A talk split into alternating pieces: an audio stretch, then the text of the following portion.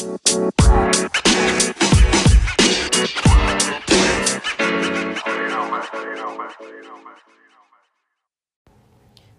to An Academic's Life. I am your host, Jenna C. Carter. And in this episode, I am excited to talk about applying to graduate school.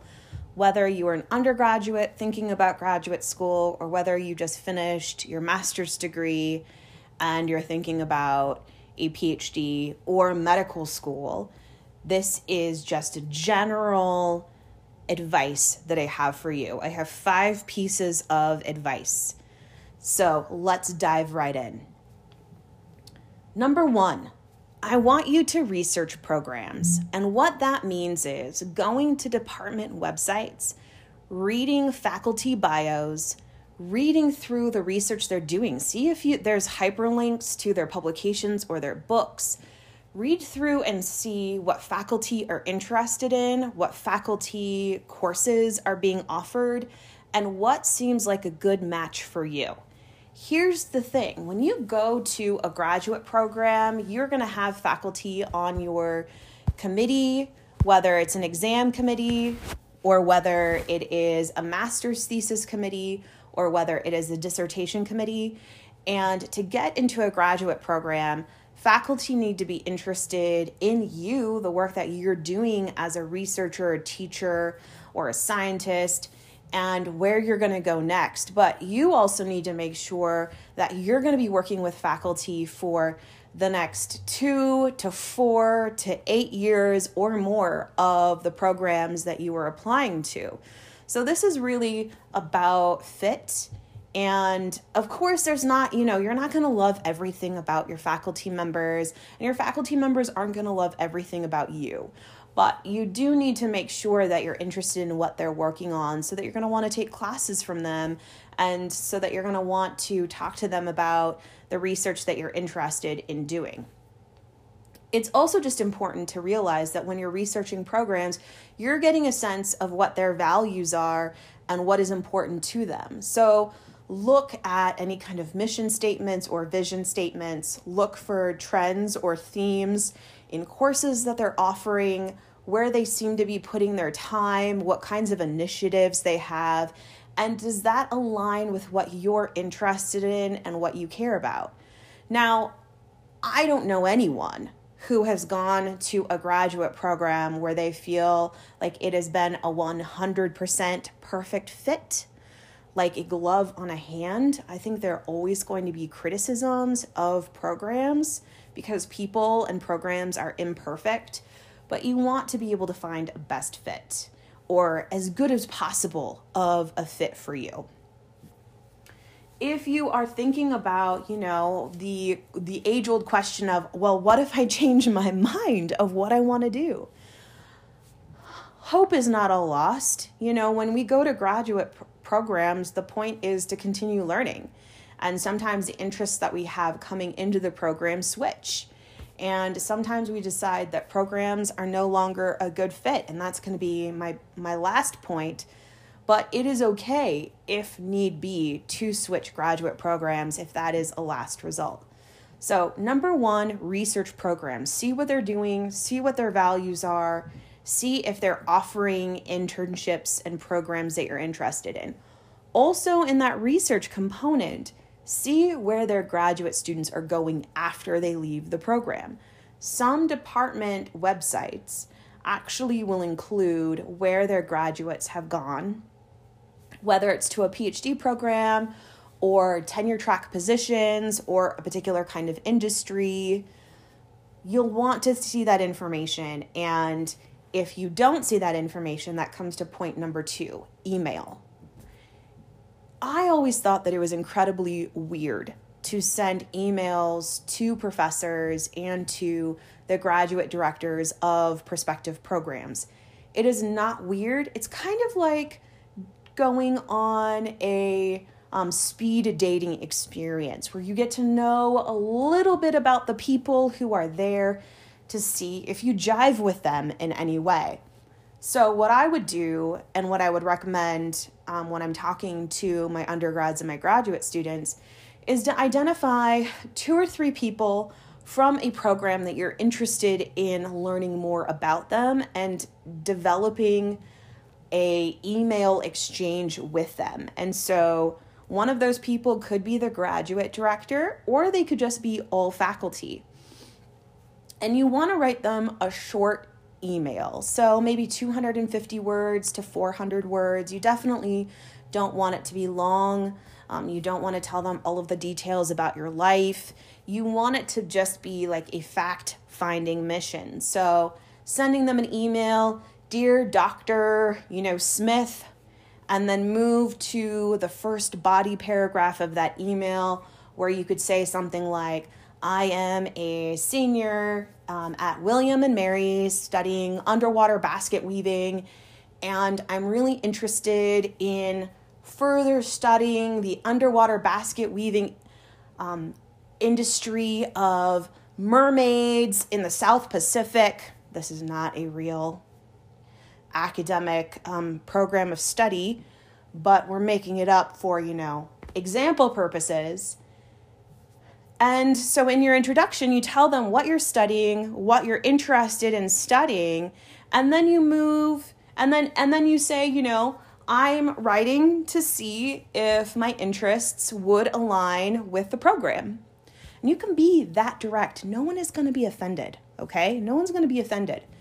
Then the second paragraph of your email, ask them a couple questions. You say, Oh, I noticed that you study the above basket weaving of the elephants of the African continent and the baskets they make.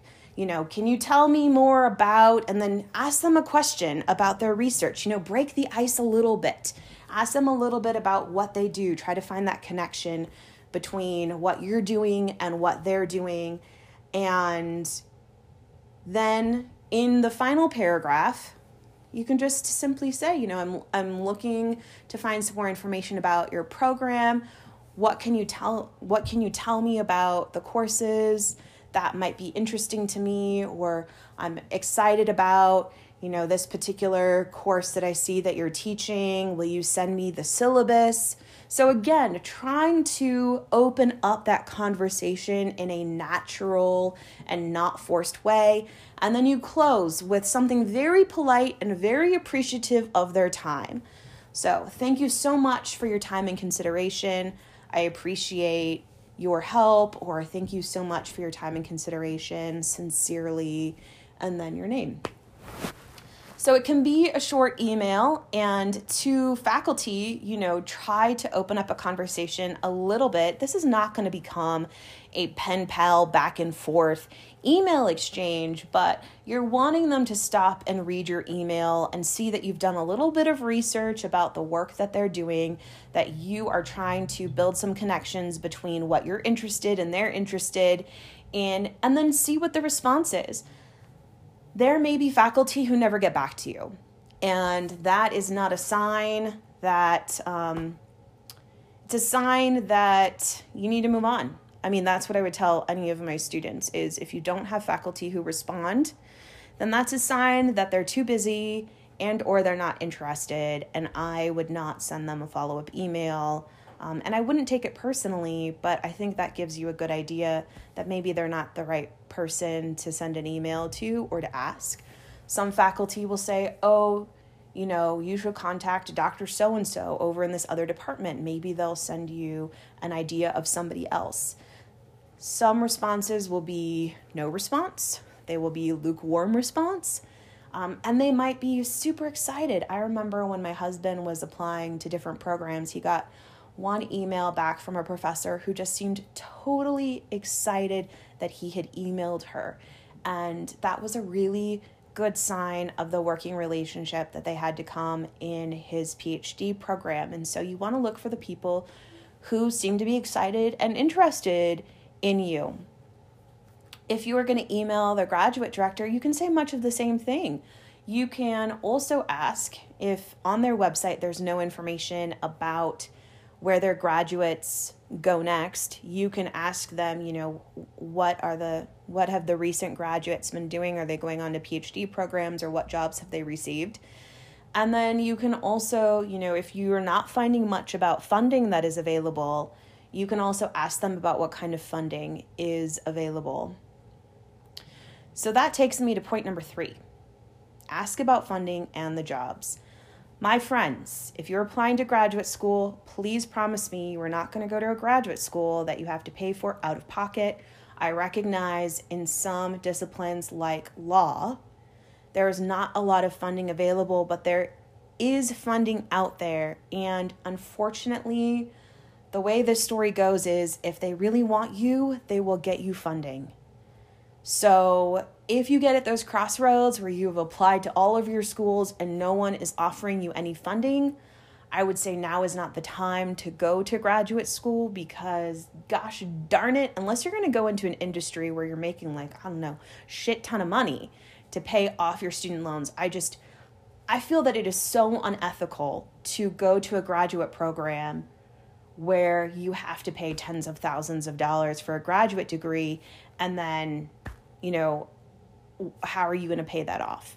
Um, so ask about funding from the graduate director and ask about jobs.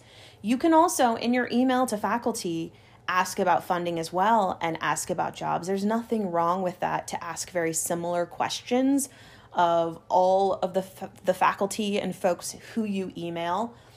I would not email the department chair straight out of the gate.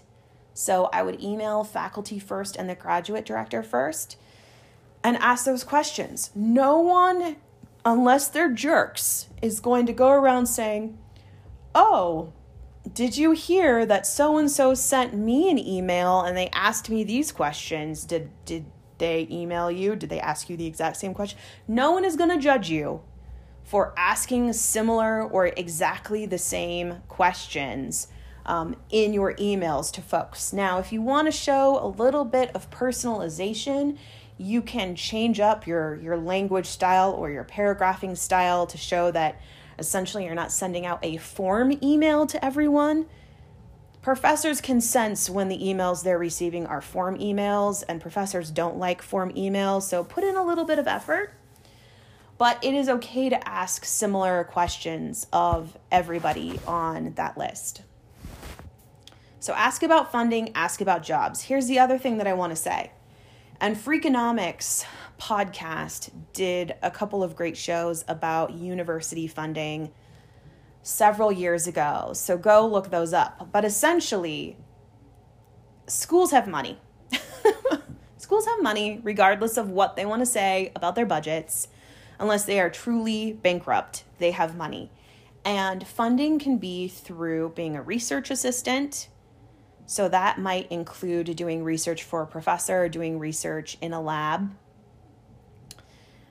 You might get funding to be a teaching assistant, so you might lead um, recitation sections, or you might be in a large section, you know, history class where you're doing some grading and maybe you teach one class. Or if you are in a field where teaching assistants become instructors of record, you would be the teacher in a classroom. And you would have the responsibility to develop the curriculum and to do the grading and to teach the lessons. So, and then there are also grants and fellowships and scholarships. There's lots of different ways to get funding. And so don't be afraid to ask those questions about funding but also don't be afraid to apply to really expensive schools. I never applied to any expensive schools because I just assumed, well, nobody told me that, you know, that I could get funding. And so I just said, oh, I'm not going to apply to any of these private schools that I'm really excited about because I'm going to have to pay for their tuition. Well, that's not true. Apply to the schools that you're interested in, regardless of how expensive they are, and see what funding is going to become available to you. Sometimes that is the only way to find out after you have applied and after they've read your application. You might find out that they're covering your funding with, you know, an endowment fund or a scholarship fund um, that you wouldn't have known about by just reading the cost of tuition on their website. So you can apply to local schools and universities, or you can apply to some of those expensive schools and see what kind of funding you get. It should be a warning sign, I would say, if nobody that you email tells you about the jobs that their recent graduates have been getting or the programs that their recent graduates have been going off to. That suggests to me a couple of things.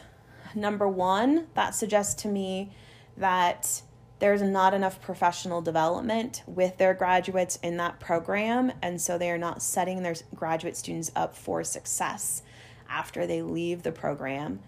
That also suggests to me that their program isn't competitive or well regarded. And you want to know where their graduates are going. If if everyone is just graduating and going to teach at a community college or going to work as Walmart greeters or going to work in coffee shops, that's concerning to me. And I don't think that I would want to apply to those schools. Okay. Number four, visit if you can. Some schools will offer funding to invite you out there. Some schools will have welcome days over Zoom, and some schools you will have to pay to go visit. Get a sense of what the campus is like, get a sense of what the graduate students are like. Can you feel that there's camaraderie or competition between them? Do they seem really high strung or do they seem relaxed. Now, graduate students are always going to be stressed out and nervous because of the scarcity mindset that we've talked about before.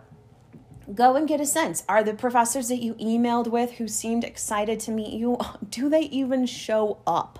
Do you even get a chance to meet them? Do they seem interested in you? Or are they running from one meeting to the next meeting and they don't even have time to talk to you?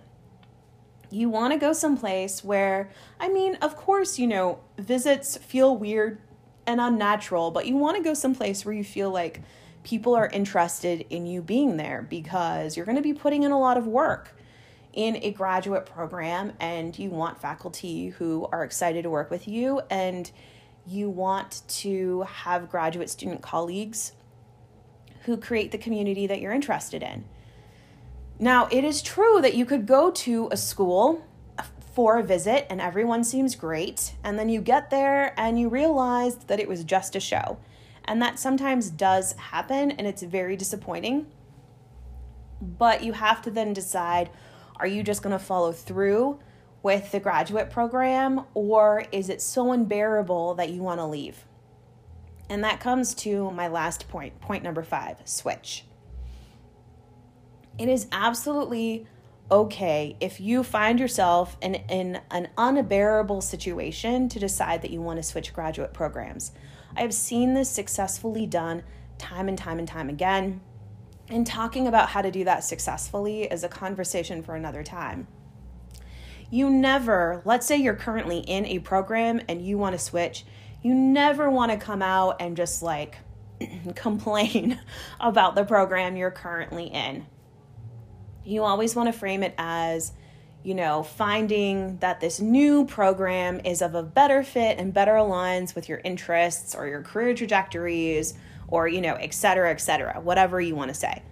So you don't ever want to throw your current program under the bus, even if they are all jerks and they deserve it. So you can switch and you can do that successfully and just realize that when you are in a program, decide, you know, when you get there, decide is it going to be a good fit for you and are you willing to power through the difficult times or do you really need to switch? And sometimes when you switch, it takes longer to get through a graduate degree, but you'll be happier. So don't worry so much about the sunk cost fallacy of, oh my gosh, but I got all my coursework done and I have to start all over. Well, if you're miserable in your current graduate program, maybe either go to therapy on campus to see if you can develop some strategies to help you be less miserable, or decide that you truly need to switch and switch, even if it does take longer. So, or, you know, the other thing that you could do is you could just take a leave of absence from a program and then decide later if you want to go someplace else or if you want to return. I mean, there are other options to what to do if you're in a program that makes you unhappy. But these five strategies, even though this is a quick overview of what to do when applying for graduate school, these five different elements that you need to be aware of will help you do the detective work that's necessary to find a program that's good for you. And I mean, sometimes, like me, you get funding offered from only one program. And you take it and you go to that program, even if it's not, you know, the best fit for you, or even if you've decided that you're not as excited about it because you wanted to go to that other school and you say i'm going to make the best of it because i really want a phd and i don't want to take a year off and i want to go do this thing and and i'm going to go here and if i decided to not go to the program that i went to for my phd or if i decided to take a year off i wouldn't have met David, who became my husband, and I wouldn't have taken other kinds of classes or met other kinds of people who have shaped my life in important ways. So you alone can only make the decision about when you should go to graduate school, if you should switch, um, what programs you should get into. But go in with your eyes open. It is freaking hard work, and professors are busy. And the better sense that you can get of the interests that you have and what faculty are going to have similar interests as you, and the funding that are available to you, and the jobs that are available um, you will have the skills that you need to be successful and to make a good decision about what graduate school you need to attend. Thanks for listening, and I will talk to you later.